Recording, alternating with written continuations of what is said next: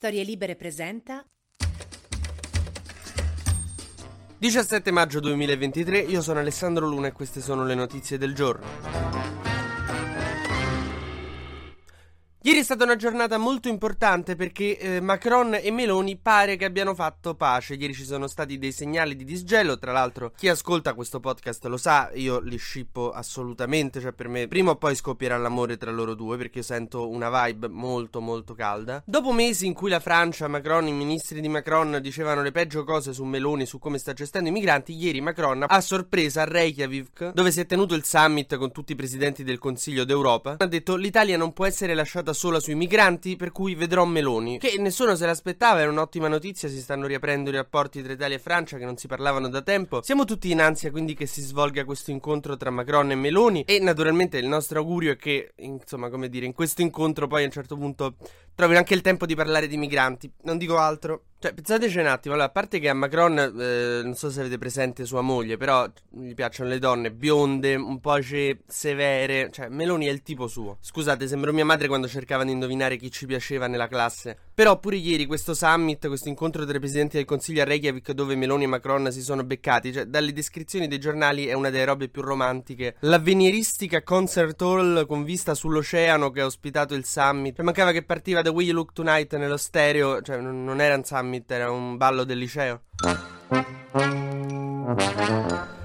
Macron, appunto, addolcito da questa atmosfera, ha detto: Sì, vedrò Meloni, spero di poter cooperare con il suo governo perché non sottostimo il fatto che l'Italia, come paese di primo arrivo dei migranti, si trova a fronteggiare una fortissima pressione. Quindi, finalmente ha riconosciuto che se c'è un problema con l'immigrazione non è perché Meloni è scema, ma perché l'Italia ha una posizione molto difficile nel Mediterraneo. Meloni, in questo summit, ha fatto il suo discorso in cui ha ribadito la posizione dell'Italia soprattutto sull'Ucraina, ha firmato il registro dei danni che sono stati causati dall'invasione di Putin e, insomma, ha auspicato per un futuro dell'Ucraina nell'Unione Europea, perché entri nell'Unione Europea. Per cui ieri giornata tutto sommato positiva per Meloni. De qua succedeva l'inferno in terra, però lì a Reykjavik osi felice. Veniamo alle questioni di politica nazionale perché sono più divertenti. Renzi ha fottuto due esponenti politici a Calenda, proprio de botto. La deputata Naike Gruppioni, che era appunto di Calenda, è passata a Italia Viva, e la consigliera regionale dell'Emilia Romagna, Giulia Pigoni, che appunto è passata a Italia Viva. Sono andate con Renzi, che dici l'ha fatto di nascosto, un po' vergognandosi. No, ha preso una lussuosa sala nell'hotel Bernini a Roma e ha fatto una conferenza stampa per annunciare questa cosa e ha detto non dirò mai qualcosa contro Calenda, però se le persone lasciano il suo partito... Mh, mm,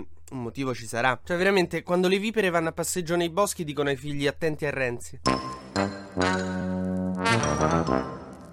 Comunque io vi giuro che non dovrei, però c'è una certa soddisfazione, beh, più morbosa perversione che ho io nel vedere quelli della serietà, quelli che ci hanno detto ah, la serietà, tutto serio, bisogna fare i seri, poi naufragare nel, nell'infantilismo più ridicolo. È bellissimo perché io adoro le contraddizioni, le grandi premesse che poi si scontrano con la natura umana di tutti noi. Cioè come se di Battista scoprissimo che la notte va a dormire soltanto se indossa il pigiamino della Nato. Calenda naturalmente si è lamentato da morire perché dice ah ecco cosa faceva mentre noi cercavamo di costruire un progetto politico, lavorava alle sue... Vabbè, è la politica, sì. Maria Stella Gelmini, vice di Calenda, ha detto che questo è un chiaro atto di ostilità. Senti, Maria Stella, quando tu stavi in Forza Italia i senatori ve li compravate, quindi forse io, facciamo che nessuno dà lezioni di morale a nessuno. Renzi poi che sembra che stia facendo un esperimento con l'Università di Pavia per vedere quanta sopportazione si può portare un uomo come Calenda. Cioè non ho ancora capito se quello del terzo polo è un progetto politico o un esperimento del CERN. Ha detto proprio per infilare il dito nella piaga. Beh, Naike la, la, deputata è stata eletta nelle file del terzo polo e rimane lì, cioè mica l'abbiamo spostata. No, è vero, nel terzo polo c'è rimasta. Cioè, è come se io frego 50 euro a mio fratello, lui mi scopre e gli dico, vabbè, comunque non sono usciti di casa, stanno qua.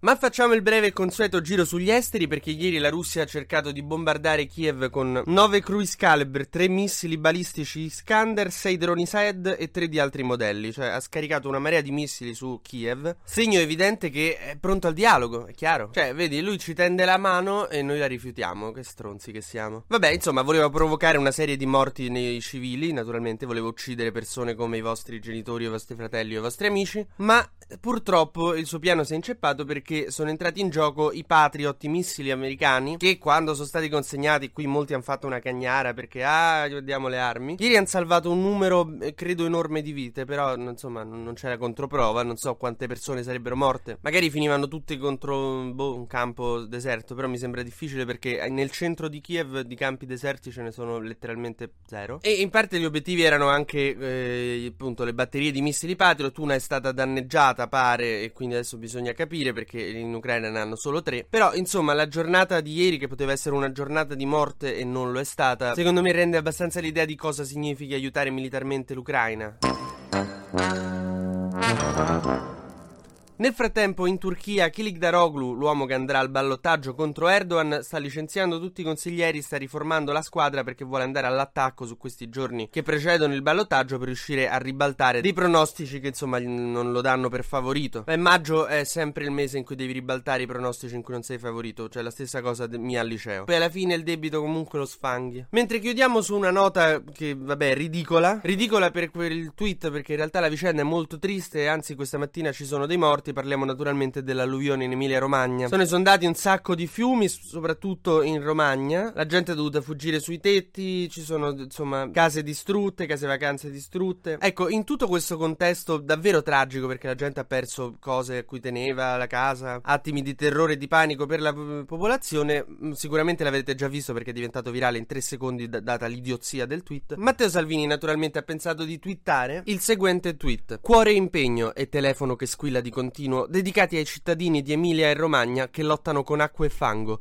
Un Milan senza cuore, grinta idee, non merita neanche un pensiero. È lo stesso tweet, cioè è un tweet solo per esprimere cordoglio e solidarietà a una popolazione devastata e dire che comunque il Milan poteva impegnarsi di più. Ora, per quanto io parli romano, sono di origine romagnola, abbiamo gente su che conosciamo che ieri abbiamo chiamato perché eravamo preoccupati. Quindi forse non riuscirei a commentare il tweet di Salvini con la plomb che solitamente mi contraddistingue in tutti i salotti di, di Parigi. Però ecco, mio nonno era romagnolo al 100% e non so come dire, sono abbastanza sicuro che oggi Salvini ti avrebbe definito un pistola.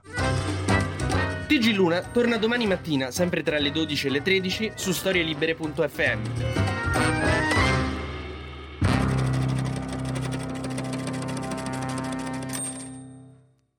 Una produzione storielibere.fm di Gianandrea Cerone e Rossana De Michele.